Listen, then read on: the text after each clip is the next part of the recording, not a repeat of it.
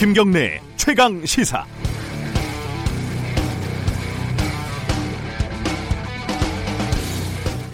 (2014년 9월 6일) 세월호 참사의 진실 규명을 요구하며 광화문 광장에서 수십 일째 단식 농성을 하던 세월호 유가족들 앞에 상상하기 힘든 일이 벌어졌습니다.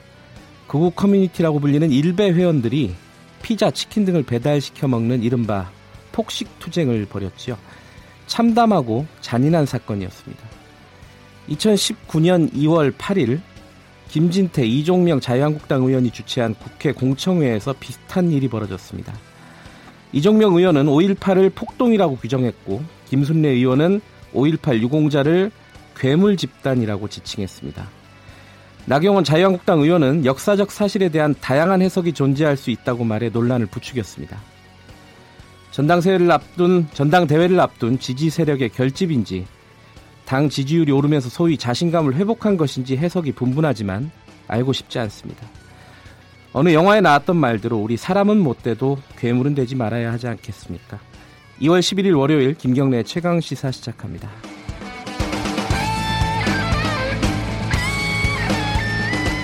주요 뉴스 브리핑부터 가겠습니다. 고발 뉴스 민동기 기자 나와 있습니다. 안녕하세요. 안녕하십니까.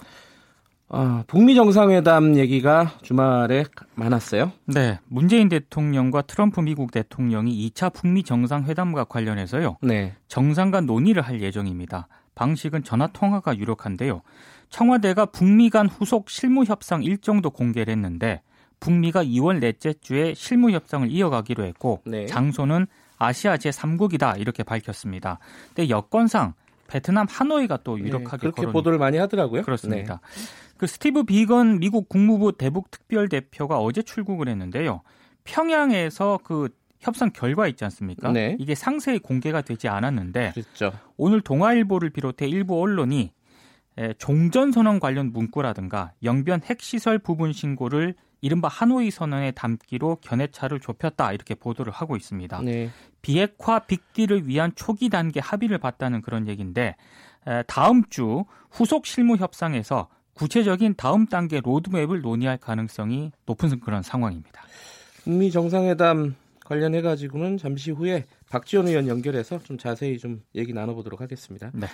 방금 제가 오프닝에서 말씀을 드렸는데 5.18 망언이라고 할 수 있겠죠? 그렇습니다. 국회 퇴출해야 된다 이런 목소리까지 나오고 있어요. 네. 자유한국당 김진태, 이종명, 김순례 의원의 이른바 5.18 민주화 운동 모독 발언 후폭풍이 굉장히 거센데요. 네. 지난 8일 국회에서 5.18 민주화 운동을 폭동으로 그리고 5.18 민주화 운동 유공자를 괴물 집단으로 규정을 했습니다. 네. 여야 3당이 새 의원의 출당 제명을 자유한국당에 공식 요구를 했고요. 국회 윤리위원회 회부, 의원직 제명 움직임도 본격화되고 있습니다.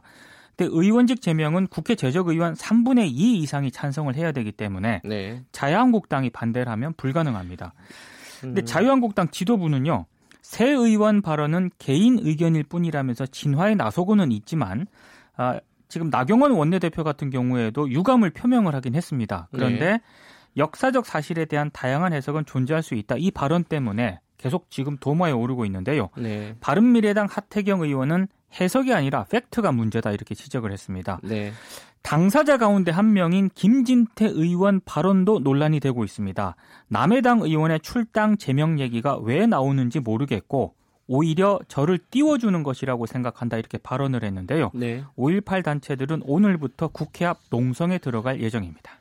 자유한국당 의석을 고려하면은 제명은 불가능할 것 같고 아마 이제 검찰 고발은 그렇습니다. 이어지고 징계 관련된 논의는 좀 있을 것 같아요. 네. 이러다가 3.1 운동도 폭동이다. 이런 얘기도 나오지 않을까 걱정이 됩니다. 자유한국당 소식 전당대회 소식도 있어요? 내일이 후보 등록인데 지금 혼돈 상황입니다. 네. 자유한국당 대표 후보 8명 가운데 6명이 어제 전당대회 일정을 문제 삼아서 조건부 보이콧을 선언을 했는데요. 네. 2주 이상 연기되지 않으면 후보 등록을 하지 않겠다고 입장을 밝혔습니다. 네. 김진태 의원 그리고 황교안 전 총리를 뺀 대표 후보 전원이 이 조건부 보이콧에 참여를 했는데요. 대회 장소 확보가 문제라면 여의도 공원 등 야외라도 무방하다 이런 입장을 내놓았습니다. 네, 당 선관위 입장은 좀 다르죠. 어, 보도 자료를 냈는데요. 네. 선거 일정이 흥행을 이유로 연기된다는 것은 국민에 대한 예의가 아니라면서 2월 네. 27일 이 개최 방침을 고수를 하고 있습니다. 근데 만약 후보 6명의 전당대회 보이콧이 현실화되면은 흥행 면에서도 좀 치명적이고요. 대표성 측면에서도 좀 논란이 제기될 수 있습니다. 아, 자유한국당 전당대회가 그래서 마이너스 전당대회가 되고 있다라는 비판도 제기가 되고 있습니다. 고민이 많겠어요, 사실 현실적으로. 어, 누가 좀 봐줘야 되는 거잖아요. 전당대회는 네. 굉장히 큰 이벤트하고 같이 몰려버려가지고 어떻게 결정이 될지 오늘 좀 지켜봐야 될 것 같습니다. 방위비 분담금 이제 타결이 됐죠? 네, 올해 분담해야 할 주한미군 방위비 분담금이 지난해보다 8.2% 늘어난 1조 389억 원으로 결정이 됐습니다. 네. 애초 미국이 통보했던 10억 달러보다는 적은 금액이고요. 네. 그리고 방위비 분담금 집행의 투명성, 책임성을 높일 수 있는 방안들도 일부 마련이 됐습니다. 네. 이런 점은 좀 긍정적인데 협정 유효 기간이 1년에 불과해서요. 바로 지금 또 다른 압, 인상 압박을 받게 된 그런 상황입니다. 네. 그러니까 트럼프 대통령이 왜 이렇게 1년짜리 협정을 고집을 했느냐 이걸 굉장히 좀 분석하는 오는 기사가 많이 나왔던데요. 내년 그 11월에 미국이 네. 대선을 앞두고 있거든요. 그래서 음. 동맹국들의 방위비 분담금 증액을 이 트럼프 행정부의 외교 성과로 내세울 가능성이 높다는 겁니다. 네. 이 얘기는 무슨 얘기냐면 그만큼 우리 정부 입장에서는 바로 이어질 다음 협상 때 부담으로 작용할 가능성이 높다는 그런 얘기입니다. 여기 불용액이 좀 많다는 거 이런 그렇습니다. 부분들을 어떻게 좀 개선을 좀 해야 되는데 네. 이번에는 그 부분이 구체적으로 개선은 안 돼 있죠. 그렇습니다. 예, 내년 협상을 조금 더 봐야 될 것 같고요. 어, 윤한덕 중앙응급의료센터장이 돌아가시고 나서 이 전공의 그리고 뭐 간호사에 대한 노동 조건에 대한 얘기들이 많이 나오고 있어요. 이 과로 문제가 이제 수면 위로 다시 떠오르고 예. 있는데요. 주 80시간 노동에 시달리는 전공의 간호사의 열악한 근무 환경이 네. 이른바 병원 내 과로사로 이어지는 원인 가운데 하나로 지목이 되고 있습니다. 네. 대한전공의 협의회가 어제 전국 전공의 수련 병원 실태 조사를 공개를 했는데 전국 82곳 병원 전공의의 주 평균 근무 시간이 77시간 정도 됐습니다. 주 평균이 77시간이요? 그렇습니다. 예. 야간 당직은 일주일 평균 이틀이 넘었고요. 당직 근무가 끝난 뒤 실질적인 휴식 시간은 7시간이 채 안 되는 것으로 조사가 됐습니다. 네. 근데 전공의 특별법상 전공의는 주당 80시간 근무에 8시간 초과 근무가 허용이 됩니다. 네. 아, 다만 이제 연속 근무는 36시간으로 제한이 되는데요.